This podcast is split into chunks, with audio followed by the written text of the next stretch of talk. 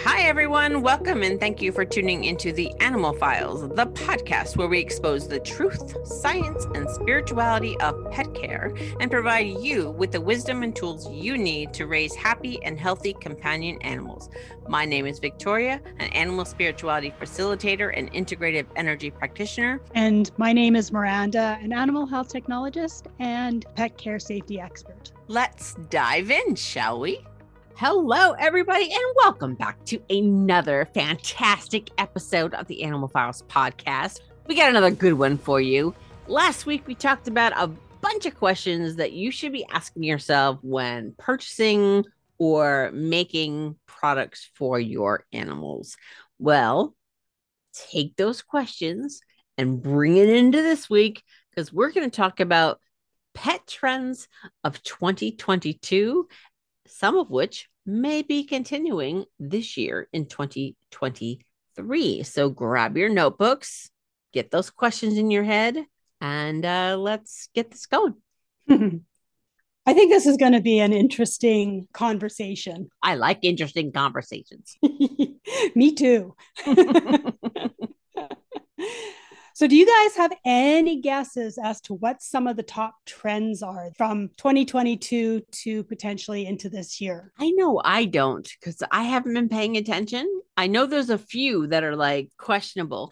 Let's talk about those. well, today we're going to share with you top pet trends that are probably going to surprise you in some regards, but it might also possibly cause you to go, oh yeah, I can see why that's become a top trend. okay. Have I piqued your curiosity yet? Mine is. so let's start with the first one tools and products for separation anxiety in our pets. Should I keep my comments to the end? What? I don't know. Never mind. Never mind. I will not. It's a thing. It's a thing.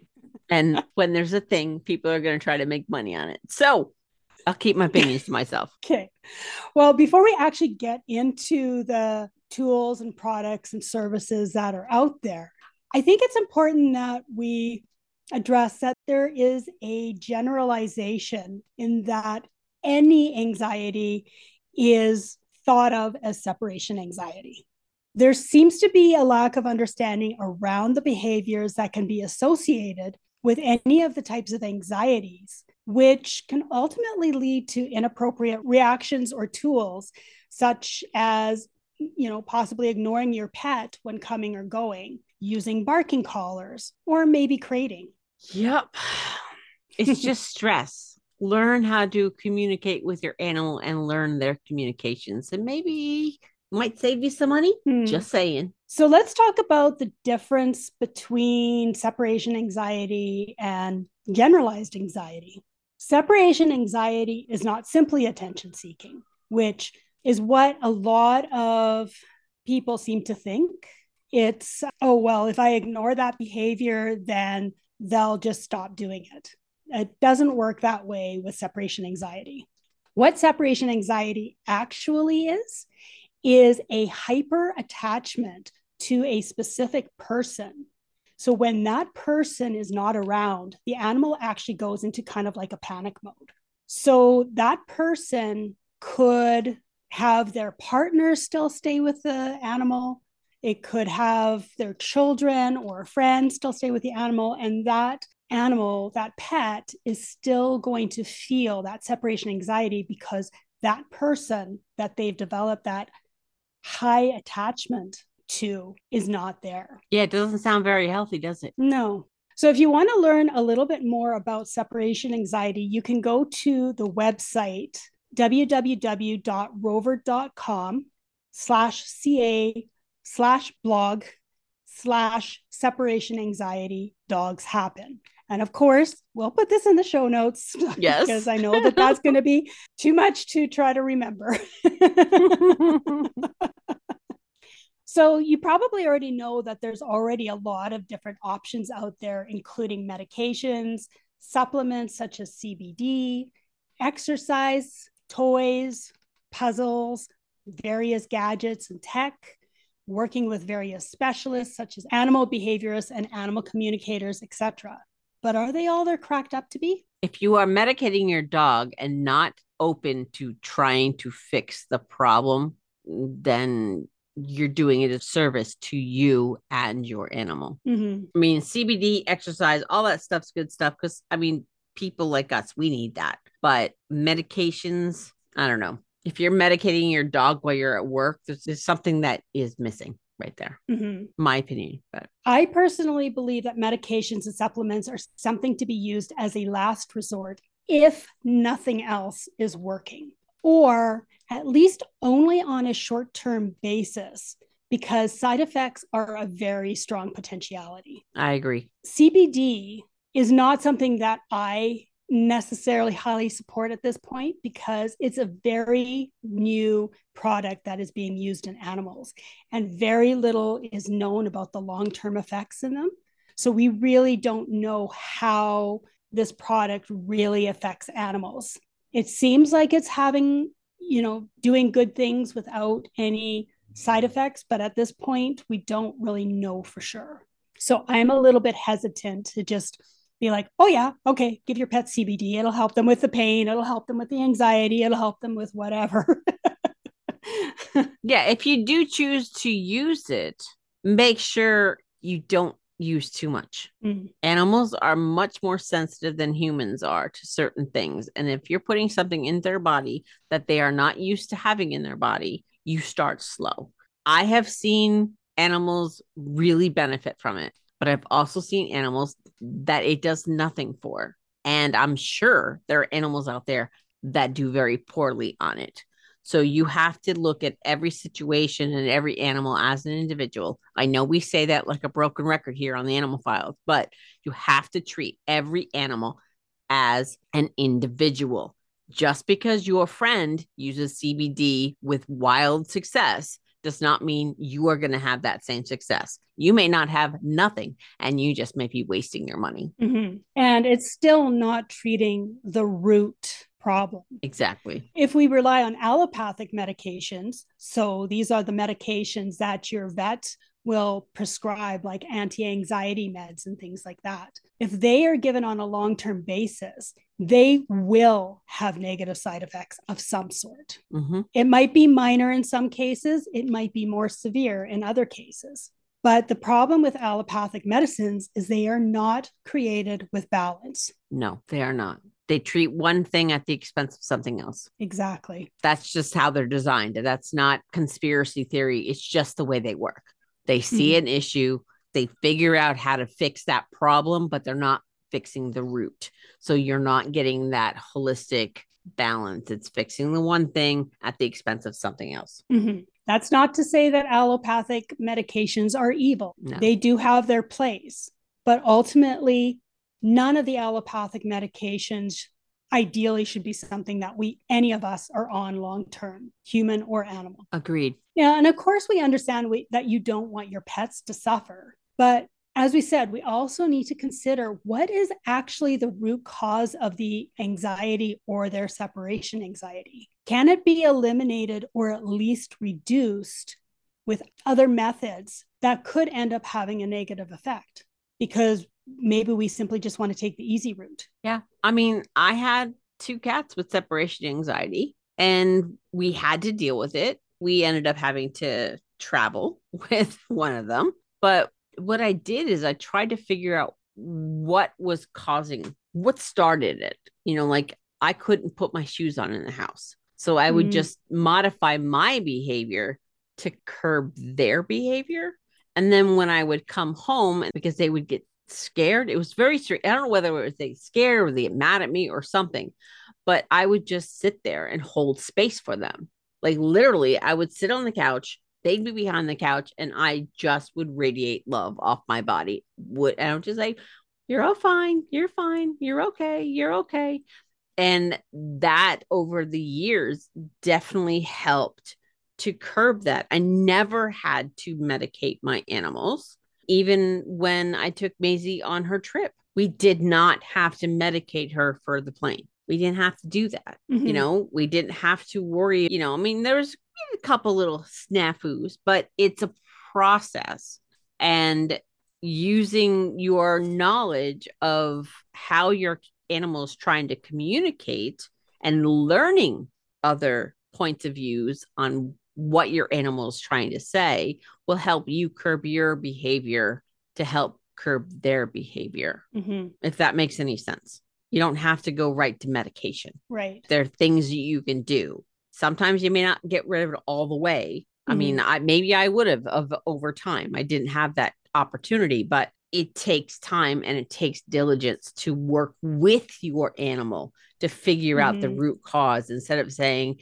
here's a band-aid, let me put it on you and let's forget Right. about it. hmm It's not healthy for you and your relationship with that animal, and it's definitely not healthy for the animal. hmm You what you what you're saying is great, and I think it's just important to add that you know we want to support our animals, our pets, to be able to try to move through that feeling of anxiety without coddling them. We don't want to encourage the behavior.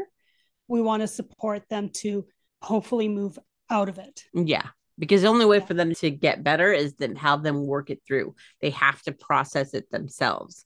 And you need to Mhm. support them while they process it and help them see that there is a healthier way.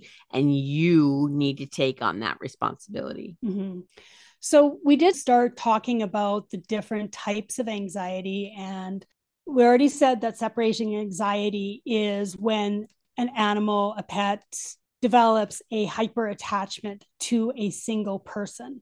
And there can be milder versions of this, which can be referred to as isolation distress. I think that's what my cats are really suffering from mostly. Yeah, the isolation distress. Yeah. Yeah. So with the pandemic, there may have been an increase in the development of separation anxiety in our pets because people, you know, maybe you were home a lot more with your pets and your pets started to develop a stronger attachment to you because you were there a lot more often.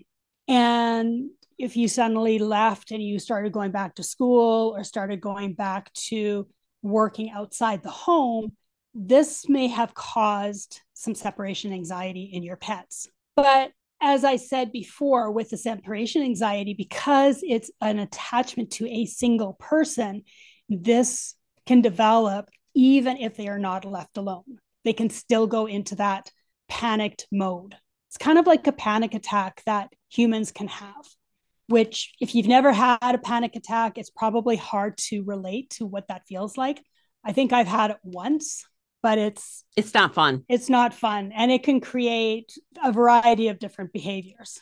Generalized anxiety, on the other hand, is something that is caused more by changes that occur in your pet's routine or environment, especially when we don't provide them with the support they need to adjust to those changes. So, this could occur if your schedule for feeding, walking, or when you come home changes this could occur if you move to a new location or if somebody else moves in or leaves, or there might be a new addition through birth. These can all create a feeling of anxiety in your pets. It can also develop from past trauma and also be a response to your own energy. So we can actually create anxiety in our pets Oh, very easily. there are a few other potential causes of anxiety that are probably not looked at as much. That it could be anxiety that is actually genetic in certain breeds, and they are more prone to reacting when exposed to certain triggers, such as loud noises. It could be as a result of maternal stress, because if the puppy or kitten's mother is feeling stress, that can have an effect on their development and potentially lead to anxiety later in life. That sounds common to us humans. That happens Yeah. a lot with us. Right. Mhm.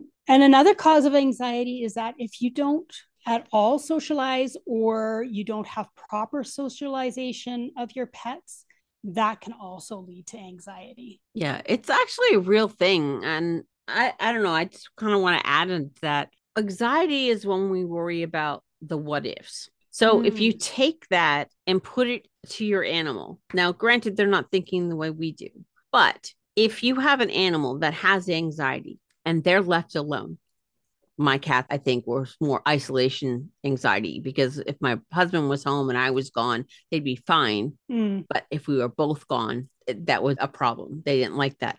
But their brains do not understand that you're going to be back until they learn that you're not going to abandon them. Their brains only see the emptiness. So you have to look at it that way. So, what I have done over the years is I have trained my animals to know that when I say I'm going to work or I'm going to the store, that they knew that that meant I'm coming back. That was my way. Mm. Like I literally told them, Mama's going to the store right now. I will be back. And over the years, they knew that just because mom was leaving did not mean I was going to be left alone. Mm. So you have to look at it through their eyes.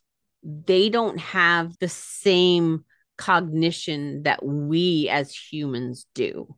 So when an animal is worried about the what ifs, they are Mhm. thinking you're abandoning them Mhm. you know, and not to bring this down, but at the recording of this uh, podcast, um, I lost Maisie. So Maisie is now with her brother Frankie. Um, I no longer have a cat. And so I didn't have a lot of time to figure out how to manage her anxiety, but we got her to a point where it was handleable and trained her to understand that when we left, we were coming back. So they, and now dogs are a little bit different because dogs find security in their people. So, with that thought that the what ifs, the dog is now seeing that their connection to their human is gone. That creates anxiety. For a cat, the environment has changed. I am now isolated. I have anxiety. So look at it from that perspective. They're not saying, oh, okay, well, mom goes out every time at eight o'clock. I know she's going to be back at five. Dad goes out at 12 and comes back at seven. They don't have that cognition until they mm. learn that. And that's up to you to help them through that because at their core, they just feel abandoned. And there's where that anxiety comes because that what if in doggy brain and kitty brain is abandonment. Mhm. So look at it from that perspective. I know before Maisie passed, we got her like she went on her vacation. She took a plane flight, she did everything. She had new experiences and she what was the first time that we took her away that she was not petrified when we left the apartment and then came back. So we had gotten her to a point where she knew that we were never going to leave her, but that took time. That took time. She was three and a half when she passed. So it took three and a half years to get her to that point. So you have to give your animal grace and even the humans in your life that deal with anxiety. You may not understand why they have the anxiety. It's up to you to try to understand what you can do to support. Mm. That's it. So I just wanted to bring that in and just to let the people know that we probably will not be talking about Maisie in the present tense anymore because she is passed. She passed on Easter night of lymphoma. She succumbed to her FELV. So, but I did want to bring that because they both her and her brother had a lot of anxiety. They were pandemic cats and they were heavily bonded to my husband and myself. And so we had to do an awful lot of work to navigate and work through that and to find the source because we never wanted to drug our animals. We never wanted to just put a band aid on it. We wanted to fix it. So that's why I wanted to bring that up. It's a big deal. Mm. A lot of animals deal with anxiety Yes. and we need to understand it more. And a lot of it is probably as a result of being in part of the human world. I don't know how prominent it is in the wild world. There probably still is some anxiety that occurs there too, but I think it's going to be different. Separation anxiety is probably not so much a thing. Yeah, I would think that survival overpowers the need for separation yeah. anxiety in the wild. Yeah. I think that's a purely human created condition. Right. So if we're not going to rely on medications and supplements, well, what other options do you have? One Plenty. of the things is, yeah. well, we've already we have already shared with you some possibilities. So you could look for a reputable professional such as an animal behaviorist or an animal communicator. And we emphasize reputable because this is not a regulated industry. So there can be people who could claim that they're animal behaviorists, claim that they're animal trainers, claim that they're animal communicators who just don't know what they're doing. Or they think they know what they're doing and they're so far off the mark. Yeah. Or there could be a, the other side of it too, where it's all about profit and they're just really pretending to know exactly. what they're doing. but I promise you, there are many out there that are solid, mm-hmm. reputable, and honest practitioners. And if you go back through our other episodes, we've actually spoken to several. So mm-hmm. you can go to our website, theanimalfilespodcast.com, and we have some resources there. And you can go through and listen to other podcasts of our interviews that we've had, our TAF interview series. You'll see a whole bunch. Mm-hmm. And these professionals can greatly assist you in discovering what the root cause actually could be. And this will avoid placing your animals on any unnecessary medications and supplements.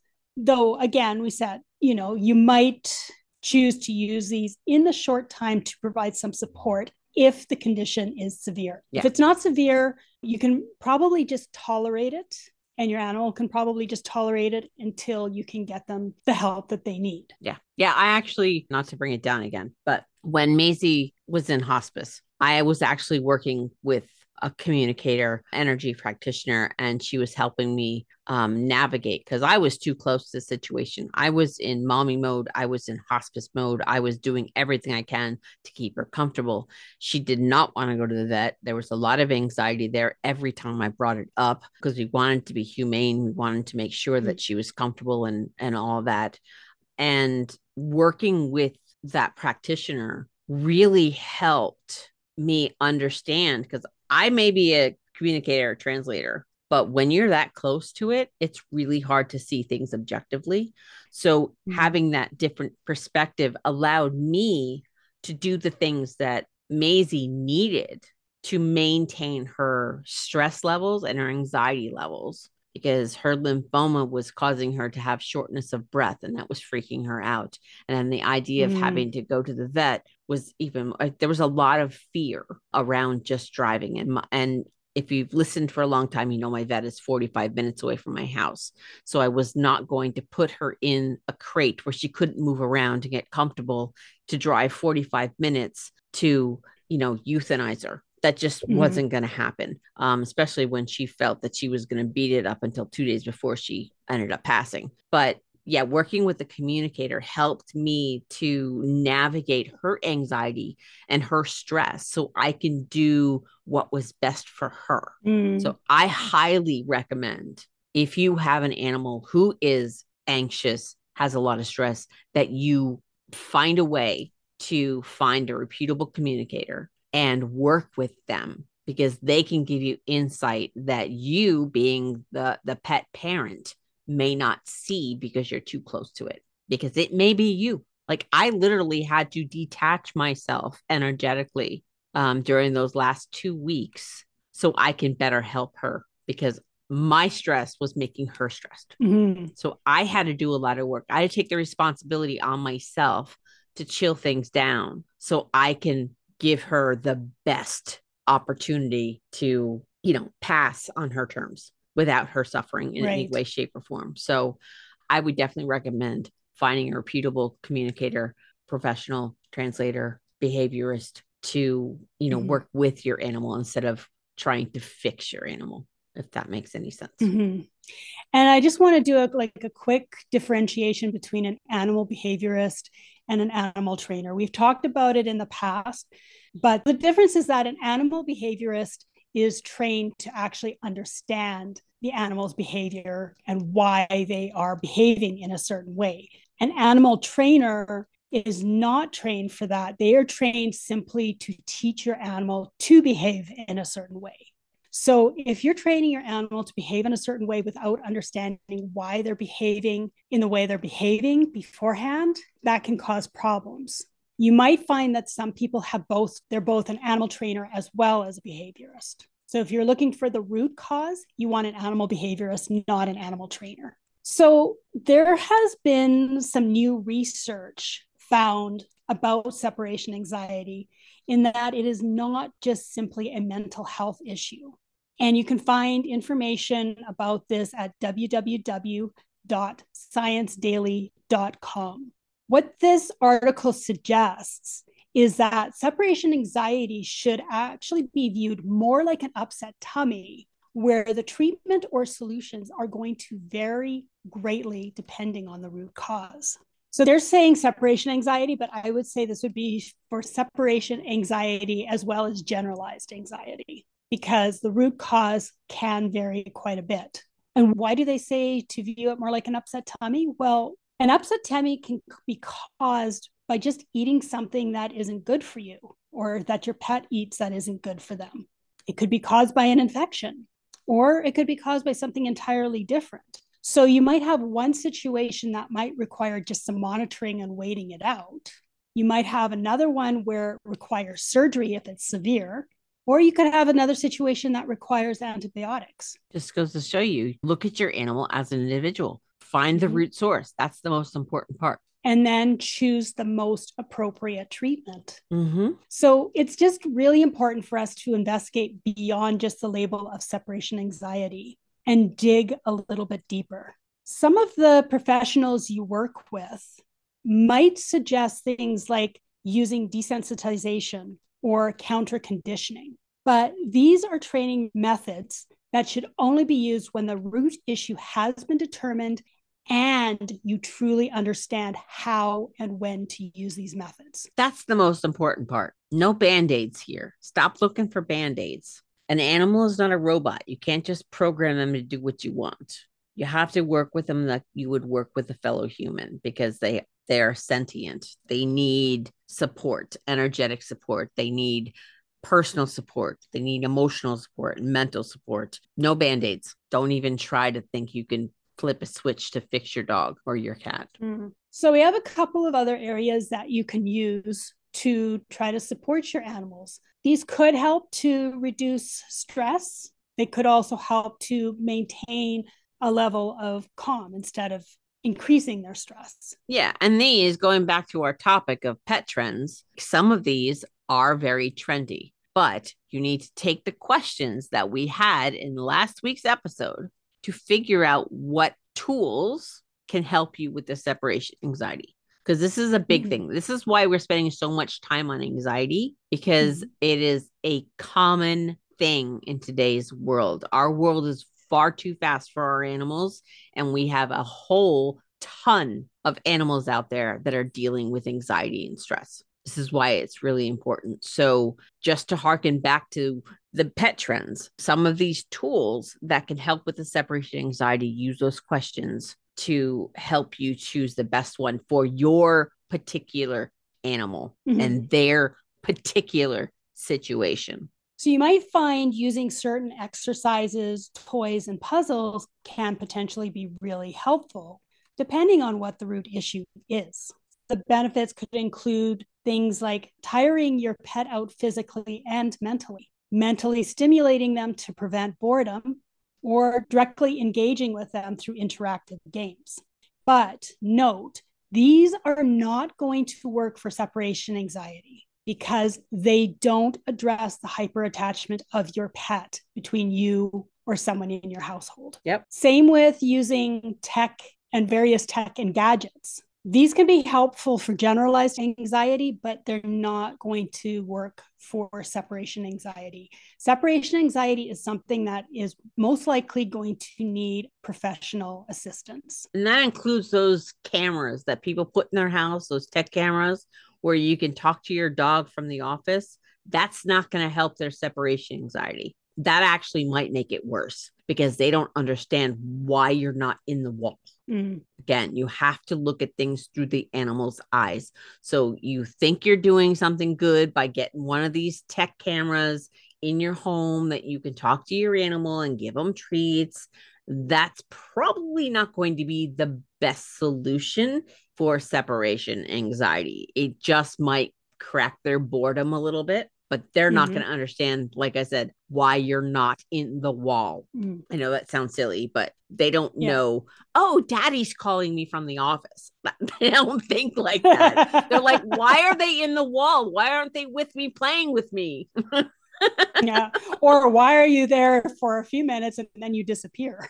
exactly. You're just going to make the separation anxiety worse if you think that these trendy gadgets are going to help your animal if they are dealing with true separation anxiety. I am also going to just add in another product. This is not a tech ga- gadget thing, but it is something that tends to be commonly used to try to deal with separation anxiety, and that is crating. There are so many people who resort to crating as a way of trying to deal with separation anxiety. And that is probably one of the worst things you can do as well, because that is going to make it worse. It's basically like punishing them for having a panic attack. So you never want to use a crate as a place that they get locked into. It really should only be used as kind of like a den sort of place, a place where they can feel safe and they can go in and out of as they choose, not something that they get locked into. There may be times when you have to lock them in. And I want to address this a little bit because I know there are people out there, and I've even said it. I think creating your dog when you have a large house, when you are not home, might be safer for them. But that's because they can get into trouble. They can rip apart couches, they can rip apart anything. And the stress of being in a large space can amplify things. If you pay attention to your animal, and this is where you want to work with your animal, crate should never be a punishment. But if you have trained your dog to know daddy's going to work, mommy's going to work, time to go to bed, and I'll see you in a little bit. If you train them to know that, they will walk into the crate themselves and they'll just lay down and go to sleep because that's just what they've been trained to do. It's safer for them in a lot of ways, especially if you have a large house. Any animal that has a large territory to monitor is going to have more stress. Hmm. That's just how it is. You're never going to find a non stress tiger because it got 200 miles to monitor. You're never going to find a non stressed wolf because they got miles and miles of territory to monitor. Your house is going to be their territory. So they have a lot of spaces and a lot of things that they have to keep an eye on, they're going to be more stressed. So as you are properly properly raising and training your animal, you can get them to a point where their crate will be their safe zone. So they know Mm. that when mommy and daddy are at work or we go to the store and I can't come with them, that this is where I'm going to stay and I'll just take a nap. And so it keeps them safe. So you never want to use it as a punishment. You never want to, when you're home, you never lock them in their crate when you're home. That's Mm. rude. That's just flat out rude because if they're misbehaving when you're home, you're the problem. No offense, but it's the truth. Um, so never lock them in if you are home. But if you have to lock them in a crate, make sure you properly crate train so they know that when they go into this crate, it is not a punishment. It is a safe zone Mm. where they can feel protected and they can feel safe and they can take a nap and not have to worry about anything. Does that Yeah. make sense? Yeah, I would agree with that. I was thinking more along the lines of the people who try to force their pets into the crate. Oh yeah, don't do And that. Like and- I said, and that's that's going- rude. yeah. and it's kind of going against their will. It's like if you train them so that they don't fear the crate or have any kind of aversion to it, then if you get them to the point where they're willing to go in when you're going to leave and they know, okay, you know, this is just going to be my time to just be quiet and sleep, that's okay. But again, that's not really going to work if it's separation anxiety because No, even if you not. train them, they're going to still probably go into that panic attack, even if they view their crate as a safe place. Yeah. I would argue that if you are properly training your animal, your animal is just naturally not going to have separation anxiety because they've learned over the course of time but it is definitely not going. Separation anxiety is a very different type of anxiety, Mhm. very different. It needs a different approach. So let's get back to the tech and the gadgets. There's a couple products out there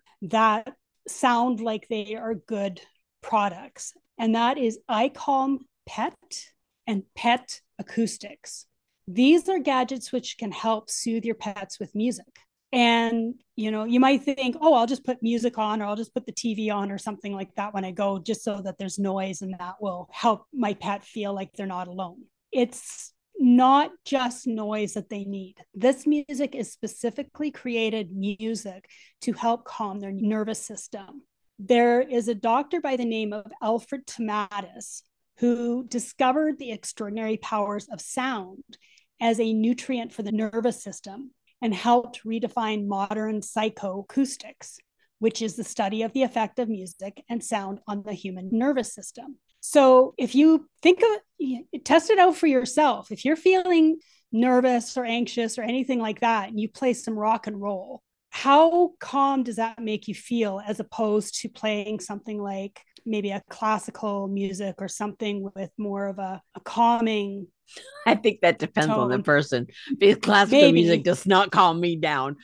Oh, But rock and roll will. But it Oh. depends on the type of music. I think, again, we have to look at everything from an individual perspective. But from my own personal experience, dealing with two cats that were very anxiety prone, frequencies like the solfeggio frequencies were my best friend. Mhm. And there is one band that I found, an Icelandic band that I found that I would play that all the time. And it was the music that I played in my car when I would take him to the vet. It worked really good. That band is Mm. Árstíðir from Iceland. And it was an incredible type of music. It wasn't classical, it wasn't rock. It was kind of like folky, chill, beautiful music Mm. but there was a frequency behind that as well. So I used Yeah. both the solfeggio frequencies and I used the Árstíðir music. And Yeah. both of those things combined is what created this really nice energetic environment for them. So when we would leave, those things would be playing. When we would be driving in the car, those things would be playing. It really works Mm. sound therapy for humans and animals is a real deal. I don't Mhm. understand it 100%, except for like if you go with the law of resonance, quantum physics, and stuff like that. But it works. And it works really well on animals because they're very in tune to those energetics. Mhm. Yeah, like I think, you know, whether it's solfeggio frequencies or not, because all music has a certain level of frequency of some sort, Yeah. but not all frequencies are going to be beneficial. No. There are some frequencies that are going to create more anxiety and others that are going to have more of a positive effect on the nervous system. Yeah. And another little thing when I was doing hospice care with Maisie because she had cancer, I found a frequency that specifically was shown to break down cancerous tumors. It was the worst thing for her. She was so anxious. I had to Oh, like wow. it took me a little while to figure it out that that was it was causing her anxiety, but I had to completely changed the frequency and once I changed it to a different one, she just calmed right down. So Mhm. yeah you have to again individuals you have to go like you know take yourself. You may be like my mother she we use frequencies all the time in, in our our family. So my mother i use 174 hertz for pain management. My mother was trying that and it was just too low for her. She felt better in the higher frequencies like 634 735 whatever those those higher ones Mhm. so she's different. She can't be in these low ranges where I feel most comfortable. I also can't Yeah. stay in the high frequencies because I get uncomfortable if they're too high. So you have to pay attention to your animal. You have to pay attention to yourself and figure out what your animal works with. My animals use 741 most of the time, and it was a very calming one 528 or 741. Those were the two that they liked. So mm-hmm. you have to play with it, but frequencies are a real thing. Every sound has a frequency. Mm-hmm. Well, I noticed even for myself that when I'm listening to music, because I'll usually listen to music, like I usually listen to solfeggio frequencies throughout the day on low. Mm-hmm. So it's it's in the background. I'm not really focused on it. But after I finish my day and I'm just sitting and relaxing and reading my book, I usually like to listen to some other type of relaxing music. Mm-hmm. But my mood or how drained I feel from the day seems to impact the kind of music I want to listen to. Yeah. Because there's some music where I might like it on a certain other day, and other days it's overstimulating for me. And I need to have something that is really, really soft. Yeah. So maybe that could have an impact on your animals as well, that there could be some variation that they might respond positively to something one day and maybe yep. you know depending on how overstimulated or something like that they might have become during the day. Yep it's a real thing. And it's definitely something that you can use as a tool. And this is one of those trends that i'm like 100% for is using these sound acoustics for anxiety 100% mm-hmm. Just another addition is that there's a lady by the name of Janet Marlowe who leads breakthrough research in a new field of understanding of how environmental sounds and animal acute hearing affects behavior. So you can find more information about those two products I, I mentioned, the iCalm Pet and the Pet Acoustics at the first one is icalmpet.com slash about slash music. The other one is www.petacoustics.com slash how it works.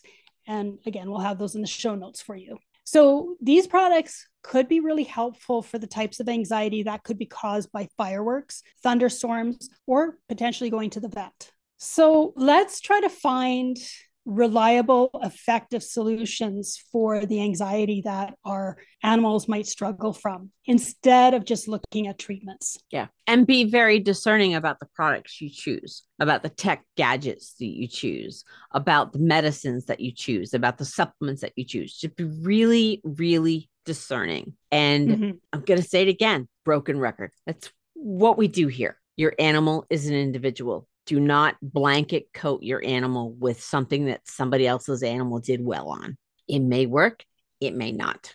So use those questions that we had last week to really figure out what choices to make, especially the one that we discussed. Is this benefiting me or is this benefiting my animal? Mm-hmm. That's an important question to ask. Are you trying to treat separation anxiety anxiety because it makes you feel better so you can get on with your day? Or are you seriously trying to help your animal work through it? Yeah, that's a really good question to be considering. I know this was a big chunk and we got serious and sorry to give you the bad news that our beautiful Maisie is no longer with us, but this is an important conversation. Anxiety is prolific in the animal world because they still, after all these centuries and centuries of living amongst humans, they don't get us. They just don't get us they're trying to adapt, there will always be stress and anxiety. So it's your responsibility as a pet owner, an animal guardian,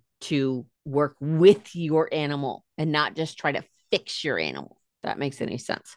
So now that we mm-hmm. got all that serious stuff out of the way, I guess we can move on to the second point. but I, you know, it's it, it's conversation that needed to be had. I think. I think so. Yeah. I mean, it's it's good that people are recognizing that anxiety is a challenge for their pets. Now we just need to understand the best way to respond to it. So, our second trend that we're going to talk about is that more people are seeking pet businesses, services, tools, and products that are more earth friendly. So, a resource you can check out about this is you can go to www.dailypaws.com slash living with pets slash pet friendly home slash ways to be eco-friendly. That's a long one. We're going to have that in the show notes. Any website that we give you, we're going to have in the show notes. yes. We got you back. so this is probably one that you have not thought about if you are an animal lover and want to support our earth, but don't currently have a pet and are thinking of getting one, consider adoption over buying. What does this have to do with being earth friendly? Breeding creates a huge carbon footprint and adds to the already burgeoning population of pets that are struggling to find their forever homes. And we've talked about that many times about the benefits of adopting over buying. Mm-hmm. By adopting, you're giving the animals that are already in the humane shelters and rescue foster homes another chance at life and being loved. The first point is really more about the earth friendly thing, but this is just elaborating over why adoption is recommended over buying. It also discourages greatly the problems of backyard breeders and pet mills that prey on both the unwitting consumers as well as the animals that they breed. Big problem. Mm-hmm. And it helps to reduce or eliminate the need to ship animals from further reaching places when there are already animals that are closer by that need homes. So that's another earth friendly option because now you're not having to fly them in or drive them in from wherever they might be. Yeah. If you want a particular breed, there's probably a rescue or a shelter that has that breed because somebody got one and then decided they didn't want one, or mm-hmm. somebody bred them accidentally. There's lots of reasons. But if you're looking for a very specific breed, check out rescues. And a lot of places, if you look for, say, a random dog that's not a very popular dog, but say an Irish Wolfhound. If you did a Google search for Irish Wolfhound rescues, you'll probably find one. Mm. So just do your research, and there's probably somebody nearby that has what you're looking for. Yeah. Now, if you do research and you say find an Irish Wolfhound that is you know across the country from you or in another country and that's maybe not very eco-friendly but yeah, even if it's like from an adoption agency, then you might have to rethink. It's like, do I really need to have an Irish wolfhound? Can I settle for some other type of animal that is closer to home that doesn't have to be transported so yeah. far? So, another way you can be more earth friendly is consider the question how can you check if your pet food is more environmentally friendly as well as healthy? These are some of the questions to consider. Where is it coming from? How far is it being shipped? Is it developed and packaged outside of the country that you live in? How is it being produced? Is there going to be a lot of byproducts and stuff like that created as a result of the production? Where are the ingredients coming from and how are they grown? And how is it packaged? Is it packaged in a wasteful way or is it packaged in a way that might be biodegradable or crunches up pretty small once it's done or things like that. What about the products that you use for your pet as well as for cleaning? Consider how safe the ingredients are if your pets actually get it on their skin or ingest it. How biodegradable are the ingredients that are in these products? Again, where is the product coming from and how is it packaged? Also, consider if there are any perfumes, dyes, or oils used to scent the product. That's not so much an environmental thing, but that's something that you want to consider for your pets. Internal environment. yeah, right. I think we went over some of these questions last week. Yeah. These are just questions that should be instantaneous in your brain. You don't just buy things just to buy things. You want to be conscious about what you're buying if you're trying to be eco friendly. You have mm-hmm. to be mm-hmm. conscious. And just so you know, not everything that says on the label natural product, biodegradable, earth friendly is. So mm. ask the questions. Mm-hmm. Multi billion dollar industry, lots of people trying to get their monies. There's a lot of fraud out there, a lot of scams, a lot of manipulating the market. So be mm. really conscious about everything. Mm-hmm. So, what about poop bags and cat litter? Do you use biodegradable versions of this? a lot of people use cat litter for their own convenience rather than the benefit of the cat. But we also have to consider, you know, the cat might be okay with it, but then when we go dump it, what happens to it? Yeah. And there are plenty of relatively inexpensive biodegradable cat litters. And there's even compostable doggy bags. So you need it. You want to be environmentally friendly. Do your research and find the one that you can afford that fits your budget. Mm-hmm. And they're not that expensive. Mm-hmm. So we talked about eco friendly toys last time. Considering looking for toys that are made with, with recyclable material or biodegradable material. Or you could consider doing a toy swap like people do with baby clothes in order to help maintain your pet's interest. And don't just follow the trends. Mm-hmm. So, what about trying to find an earth friendly business or service? This could be a little bit more of a challenge, trying to determine whether or not they are supporting the earth or not. So, whether you're considering a grooming service, a doggy daycare, or a store where you are buying products, materials from, some of the questions you can ask yourself is Do they use renewable energy sources? Do they reduce, reuse, and recycle wherever they can? Do they use biodegradable products to create, clean, and ship in terms of packaging? Do they support local and sustainable suppliers? Do they encourage sustainable transportation? So, the shipping of supplies and products that are sold and used, or the transportation of employees. So, maybe they might support using transit or carpooling or cycling or something like that. I mean, obviously, that's not going to be practical in all situations. It's not that you're looking for them to be doing all of these things that we are suggesting you ask about, but just, you know, are they doing any of them? And then just kind of like weighing the different services and who do you choose to support? Also, are they implementing energy efficient practices? Do they reduce water usage when possible? So, fixing leaks as soon as possible, implementing low flow plumbing, avoiding leaving water running, things like that. You know, these can be things that could be difficult to find out because you can ask them. That doesn't necessarily mean that they're going to answer.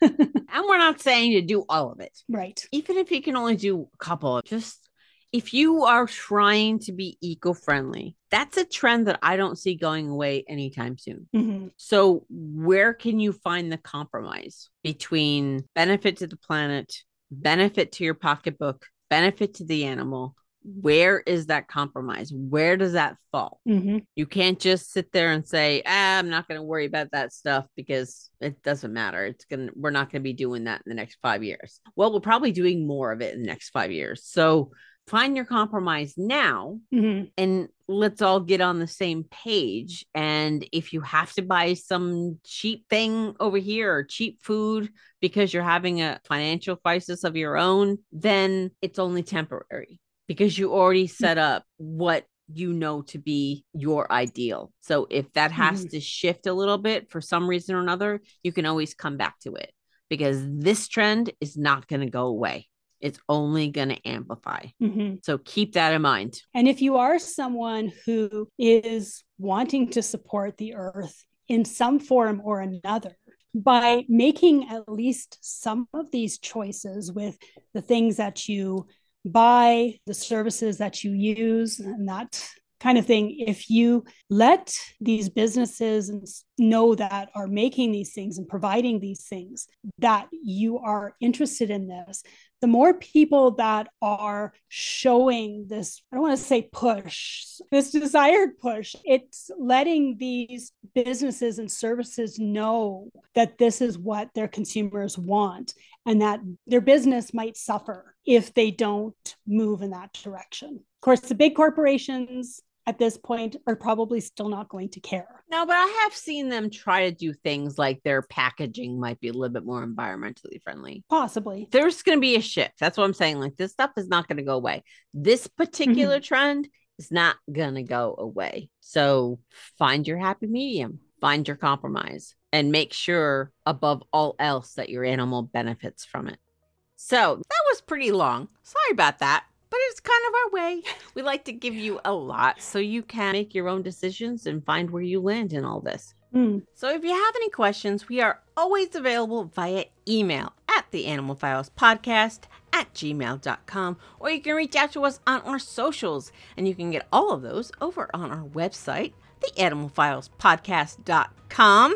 And thanks for sticking with us. I know it's been a long episode. In our next episode, we're going to delve into some of the trends in nutrition and tech, as well as the rising trend of humanization. See you in the next one. Bye for now. Thanks for listening to today's episode. If you enjoyed the show, please be sure to rate, review, and recommend the show on iTunes or wherever you get your podcasts. If you want some more great info, be sure to check out www.theanimalfilespodcast.com.